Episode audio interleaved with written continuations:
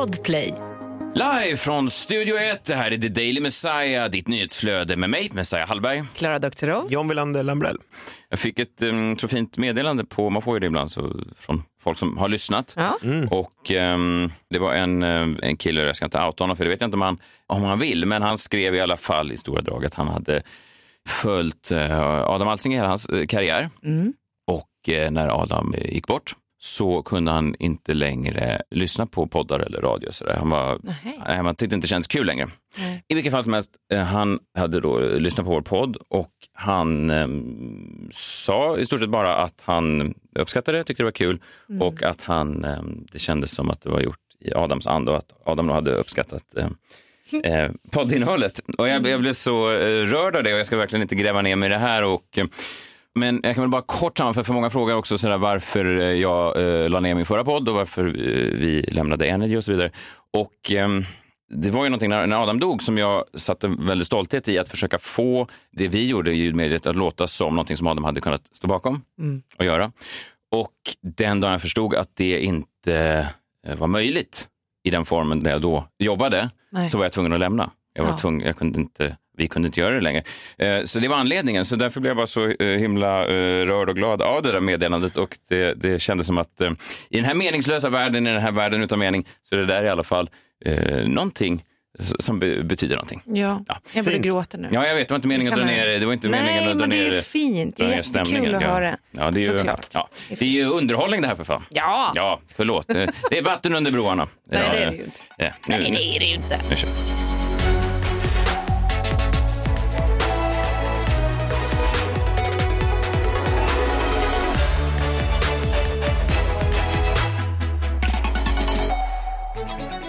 Messiah, John och Klara, vi välkomnar er till denna torsdag. Breaking news eh, allihop. Igår blev det klart. SVT gick ut och berättade vem som blir årets julvärd. Eh, lägst odds någonsin. eh, Det var det Det får man verkligen. ändå säga. Ja. Tarek Taylor, eh, den skånska kocken, blir då eh, julvärd i år. Mysigt. Ska tända ljuset. Otroligt slakt val ändå. Det kändes som att det pirrade inte till någonstans. Fast Lite pirrigt. Jag har hans eh, genombrottsmoment här. Vi kan lyssna på hur det Ja. lät när Tarek Taylor blev Tarek med hela svenska folket. Och så är det bara till att ta och titta ner i koppen. Och nu kan man se att det har liksom bildats en sån här lite mjölkig vit ring på äggvitan. Och då har liksom ättikan gjort sin magi och fått liksom vitan till att, till att koagulera. Och det här kan man göra med flera ägg åt gången. Det måste inte vara ett ägg i varje kopp. Utan om ni vill eh, pochera tio ägg, men ta en liten större bunke och så i med alla äggen och så häll på ättika. Ju längre man väntar, ju hårdare blir vitan. Otroligt smart tips. Ja, verkligen. Det var där han blev Tarek med svenska folket när han pocherade några ägg. Ja, just det. Jag tror inte jag hängde med riktigt, men ja, det lät bra. Du har väl aldrig lagat mat någonsin? Det har jag. Jag måste ändå säga om Tarek, jag har ju hört det här. Det här är, eh, jag, vet, jag kan inte säga vem jag har hört ifrån, men jag har hört ifrån eh, en högt uppsatt person på SVT att Tarek Taylor är helt omöjlig att få tag i. Få tag i. Alltså han gömmer sig bakom en manager som har en manager som har en manager. Han är helt omöjlig att nå. Men Så- rockstjärna. Men de släppte fram alla Jag undrar om han ens vet om att han är julvärd. Alltså det är på den nivån. Han får veta det första december. Ja, nej men inte ens SVT då. Det är ju deras liksom stjärnprogramledare och stjärnkock. Eh, inte ens de lyckas få tag i honom. Eh, nej. Så att, ja, jag vet inte. Men Det, det, är låter som det jag en, det låter som en härlig grej, att man inte kan få tag på en. Ja, men grejen är att, att det var lite föredömligt. Att så här, eh, ingen kan nå honom. Eh, han, därför så behöver han inte ta en massa skit heller. Det är kanske därför han är så glad. Han är ju jagad av Kronofogden, det måste det vara. Så är det ju. Vi gratulerar eh, Tarek i alla fall. Det är väl ett, ett högst eh, värdigt val. Det känns väl som att ingen kan bli eh, upprörd överhuvudtaget. Nej, han är Vi får se.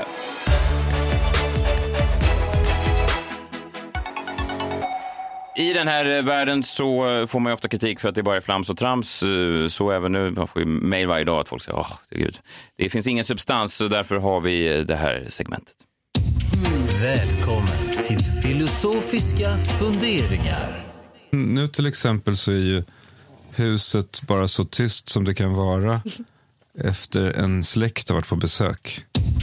Välkommen till filosofiska funderingar. Har du hakat upp dig på Sigge eller? Nej, men han är väl en av de mest eftertänksamma männen i Sverige. Ja, verkligen. Det var ju rätt fint. Ja. Ja, eller hur? Ja. Jag funderar, det fick mig att fundera. Ja, exakt. Och det är därför vi har det här segmentet, just Ja, för just man ska det. tänka sig hmm. Alltså, Ja, ja. Ja, men jag, tycker, jag, blir, jag, tycker, jag blir eftertänksam när jag lyssnar på Sigge. det är det som är meningen. Det är därför den heter filosofiska funderingar. Ja. Du, verkar tro att jag gör det här för, att, för att Nej. jävla... Nej, nej, nej, verkligen. inte alls. Det blir spännande sen John. Eh, Vi har ju um, ditt uh, krimreportage längre fram. ja, det ska bli väldigt spännande. Vilket fall ska du rikta dig på? Snapchat-morden blir det den här gången. Ja, Och det är ju en riktig... Ja, det är riktigt bra.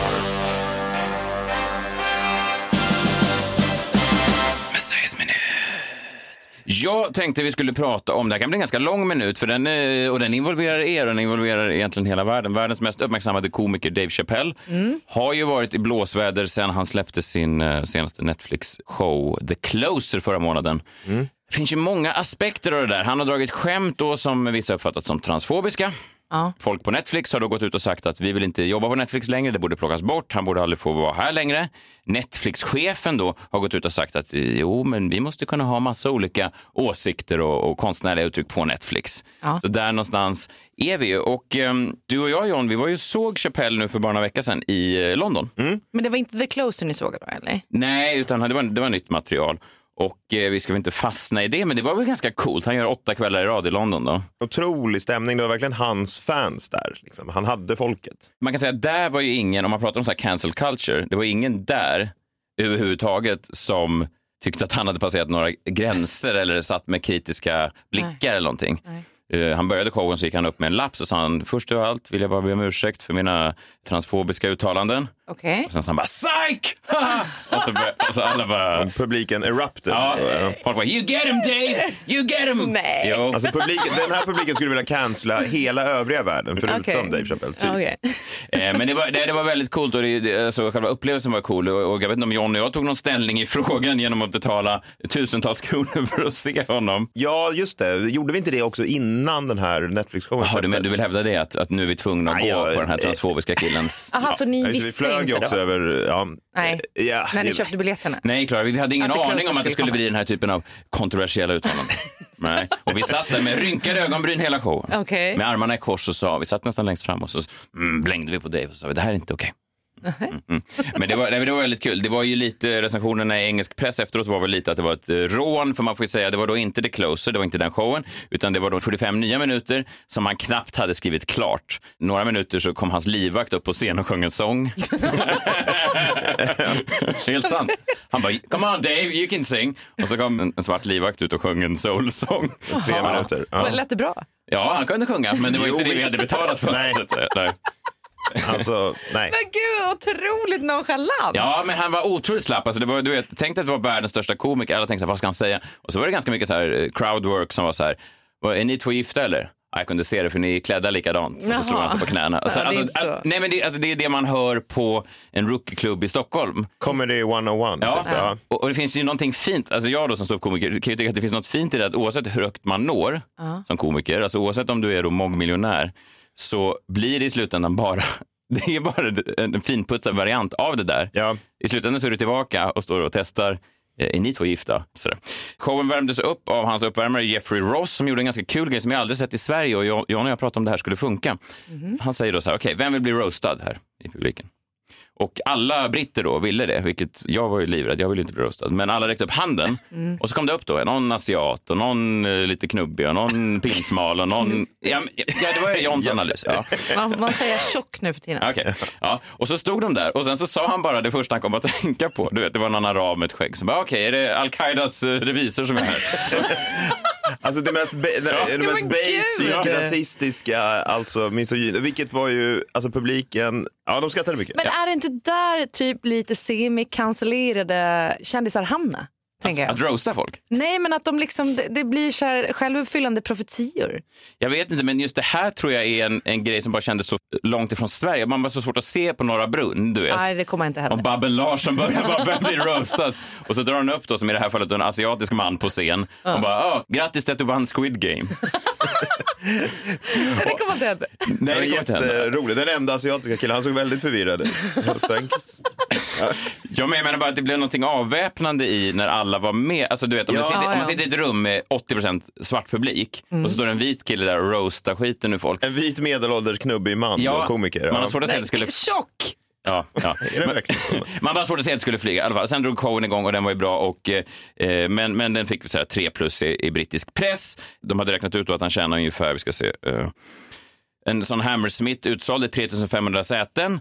Eh, Så han tjänar ungefär ja, säg 33 miljoner kronor på den där veckan som han gjorde. Va? Ja. Så man kan, ju, man kan ju hävda att det inte är så synd om Dave Chappelle. Nej, det är det ju Nej. verkligen inte. Många säger att det är så synd om honom, att nu, nu har han fått så mycket kritik. Det är så synd om honom. För sina första tre Netflix-shower fick han 60 miljoner dollar. För The Closer bara fick han 24 miljoner dollar. Så man skulle kunna hävda så här att om det är där som innebär att vara cancellerad, Ja, då kan man ta det varje dag. ja, man skulle kunna ta det. Men, men ska vi snabbt bara gå igenom showen? Jag vet, Klara, du har- Ja. har ju sett den. The Closer alltså. Ja, The Closer. Det här har ju att göra med att Chappelle har då länge varit i fejd då med hbtq-rörelsen. Ja, det visste inte jag om faktiskt. Nej, det började då, jag har faktiskt klippt ut här, ursprungsskämtet, det som drog igång allting. Det här är alltså då från en show för, den spelades in 2016. Han drog ett skämt och sen har han då återkommit till de här människorna om och om och om igen. Det var någonting. Men vi kan lyssna på ursprungsskämtet för att se hur, hur farligt det är. Det här är alltså från showen från 2016. Ja, men det var här det började. Okej, Ja, det var här ilskan började. Både från Chappelle när han fick kritik och från då hbtq-rörelsen. All right, what happened was I went to a gallery party. All right, I don't know who in here has ever been rich before, but these are very nice parties. Uh, you know, wine and cheese and ball of conversation. And there was a few eccentric types, one of which was a very wealthy man that happened to be wearing a dress. I don't know what you call man. This is a tranny or dra- a drag queen, perhaps. Whatever it was, this is definitely a man. And this man was definitely on drugs. I don't know what kind of drugs he's on, but I knew he had too much. He didn't look good. And all his friends were standing around him, concerned, trying to revive him. I don't know whether it looked like some kind of gay CPR. just fanning and shit.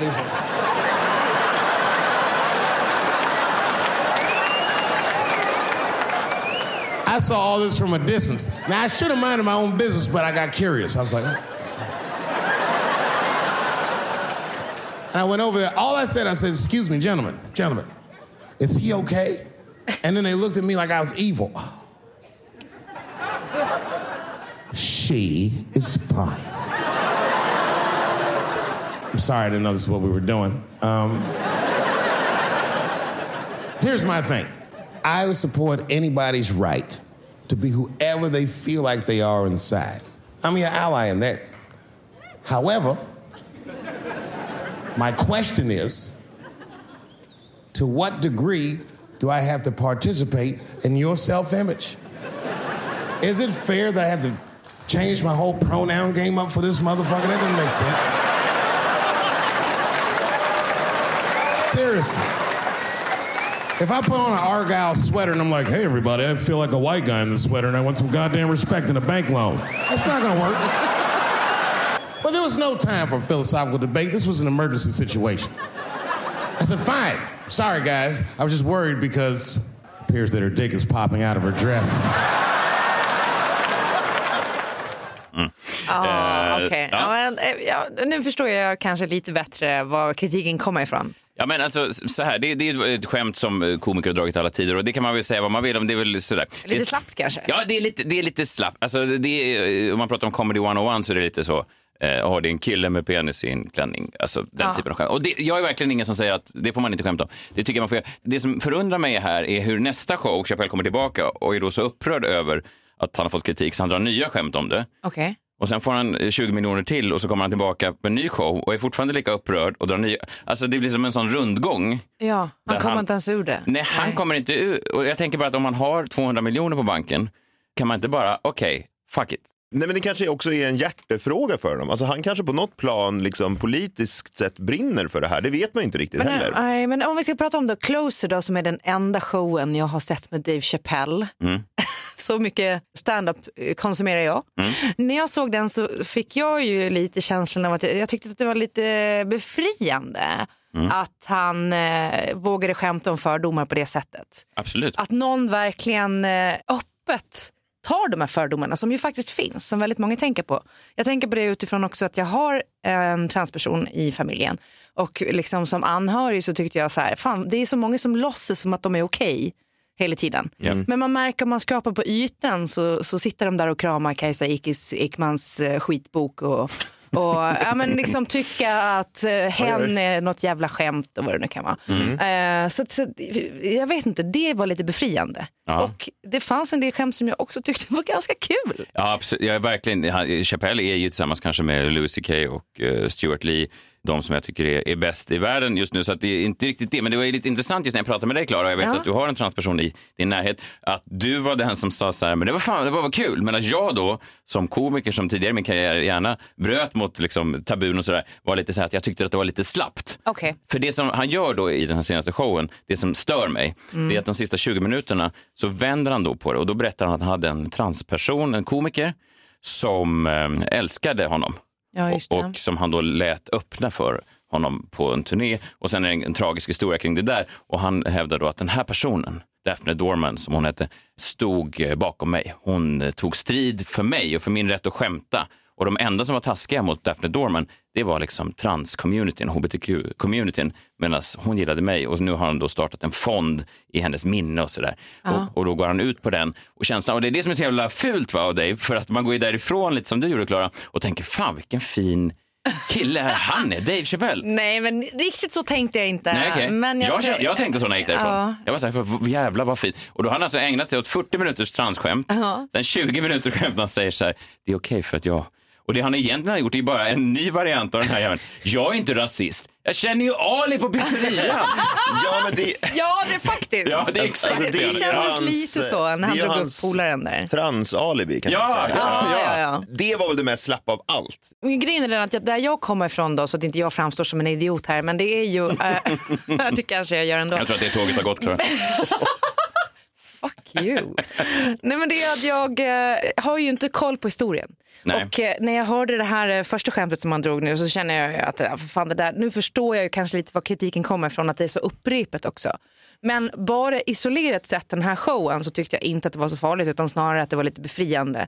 Att någon sa rakt ut det man vet att så många tänker och jag tror att det är då man kan börja jobba mot fördomar. Framförallt mot transpersoner. Ja, absolut, du har en bra poäng och jag tycker att, att som komiker är det ju otroligt skickligt. Och den här storyn är så skicklig så att alla som, så fort det är någon på Twitter någonting som skriver något kritiskt om den, så svarar då alla hans fans.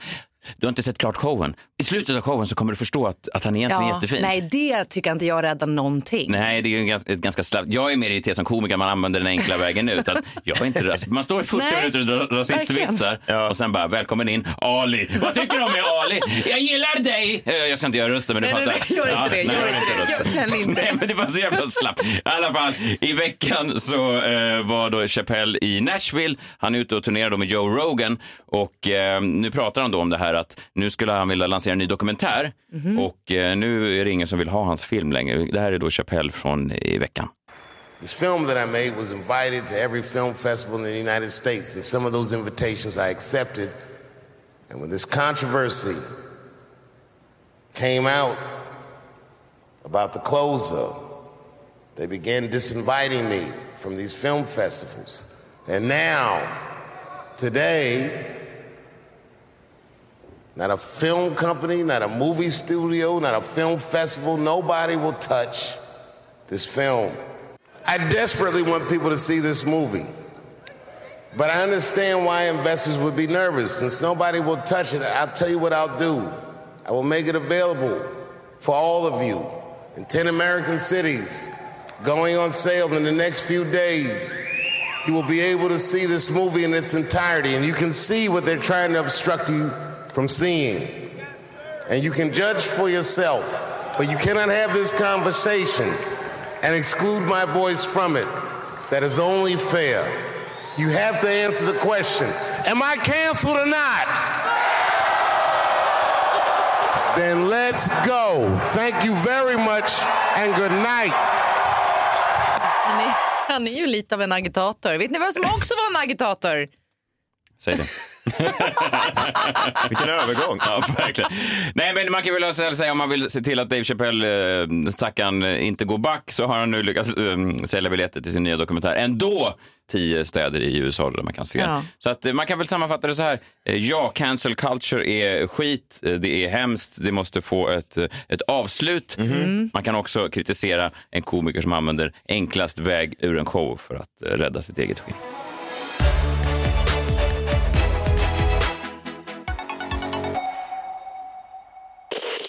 Ny säsong av Robinson på TV4 Play. Hetta, storm, hunger. Det har hela tiden varit en kamp. Nu är det blod och tårar. Fan händer just nu. Det. är Detta är inte okej. Robinson 2024, nu fucking kör vi! Streama söndag på TV4 Play. Ett poddtips från Podplay. I podden Något Kaiko garanterar östgötarna Brutti och jag, Davva, dig en stor dos skratt. Där följer jag pladask för köttätandet igen. Man är lite som en jävla vampyr. Man har fått lite blodsmak och då måste man ha mer. Udda spaningar, fängslande anekdoter och en och annan arg rant. Jag måste ha mitt kaffe på morgonen för annars är jag ingen trevlig människa. Då är du ingen trevlig människa, punkt. Något Kaiko, hör du på Podplay. Därför är gardinerna.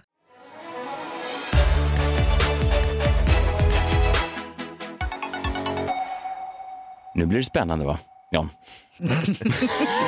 ja, ja, visst. Ja, men du är ju, förutom att vara en eh, otroligt rolig människa som står och drar dig i jombolan, så har du ju... eh, så På tal om roliga människor. Ja, så har du ju... Messiah? Ja. Wow. Okej. Eh, Så har du ju ett väldigt intresse för krim, en av Sveriges främsta privatspanare. Det finns inte ett fall du inte har löst. Och vi tänkte att varje torsdag här i, i podden så ska du försöka, jag tar upp ett spännande fall helt enkelt. Ja, men det tycker jag ska bli väldigt eh, roligt och intressant. Det tycker vi också. Det är därför vi har gett dig en egen jingel.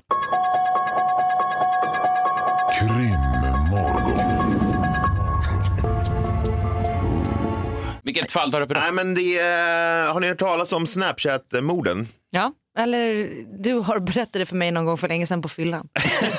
Det är det jag gör på fyllan. Jag pratar om Snapchat-mord. Nej, men det handlar om de två vännerna då, Libby och Abby, som bodde då i det lilla samhället Delphi i staten Indiana i USA. Eh, Och Abby och Libby är ungefär som Indianas Wahlgren och Wistam kan man säga.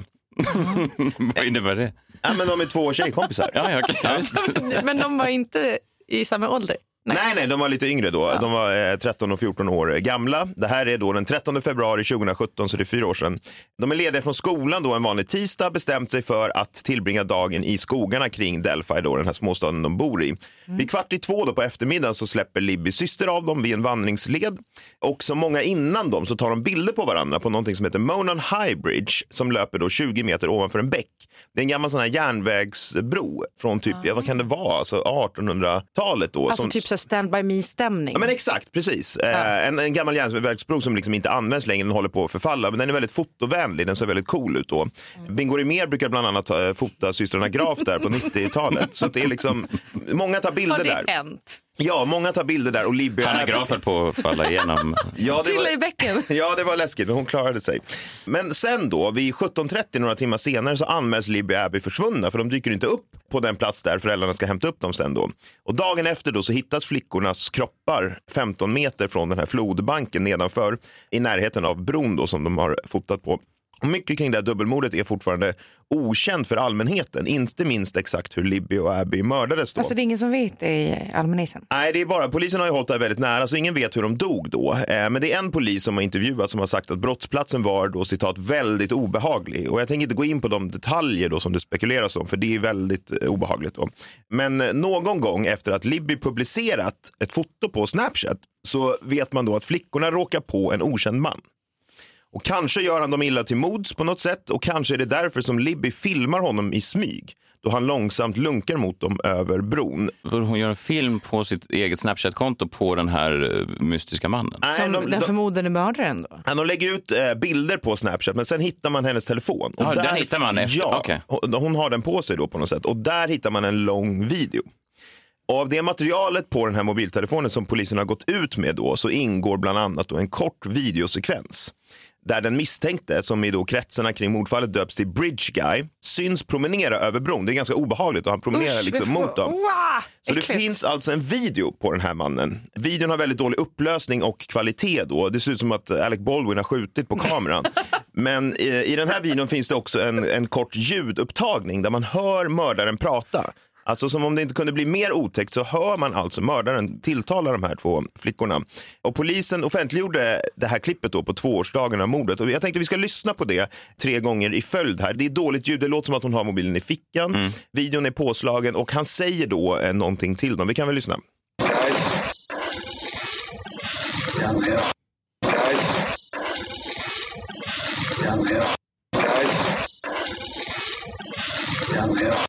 Han säger alltså då guys down the hill.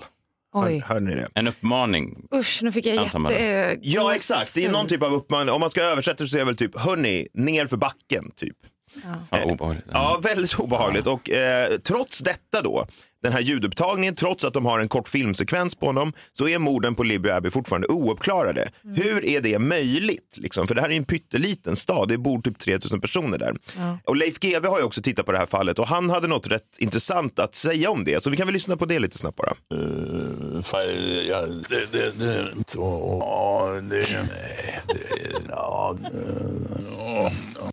så han trodde det? Ja, Ja, men eh, liksom så här, han är också förbluffad över det här. Ja, det låter så. Han inte kan låter, vara- han låter, ju- hur det inte kan vara löst. Nej, han låter Nej, väldigt...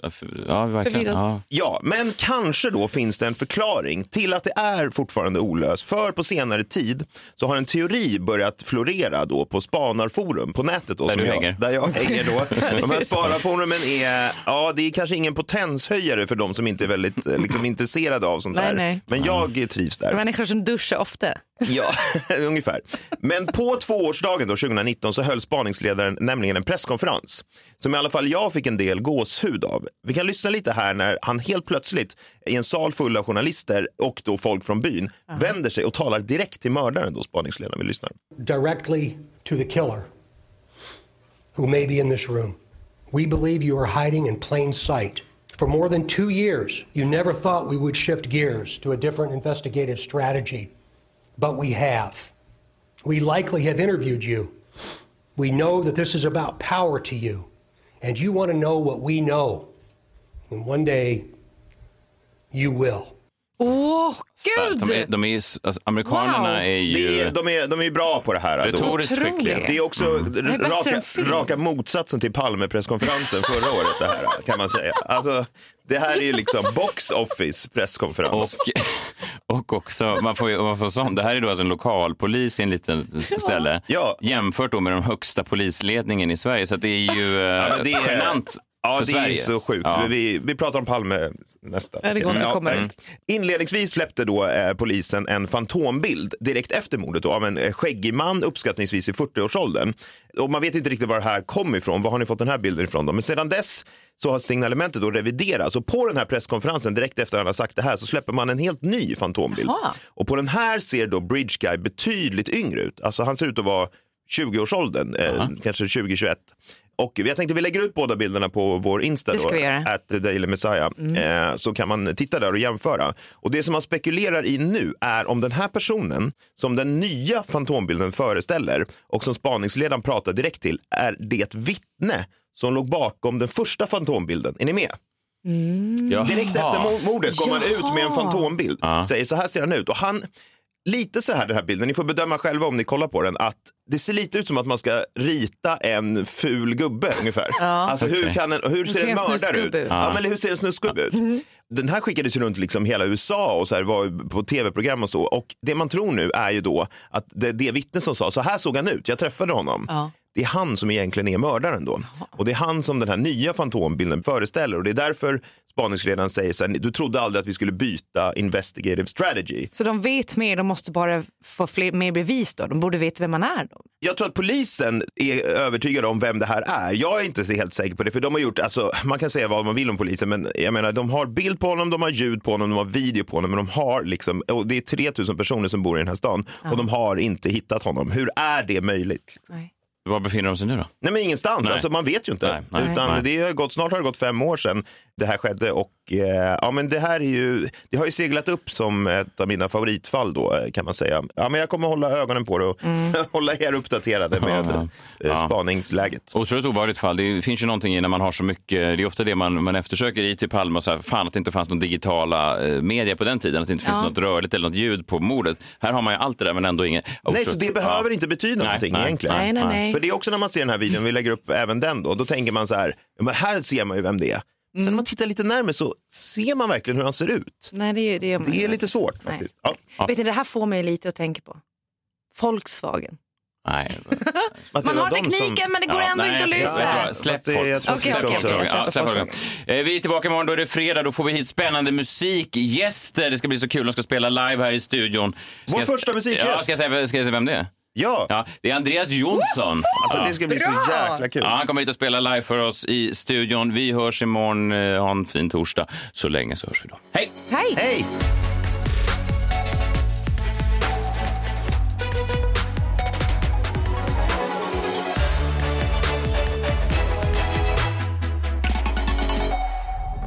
Podplay, en del av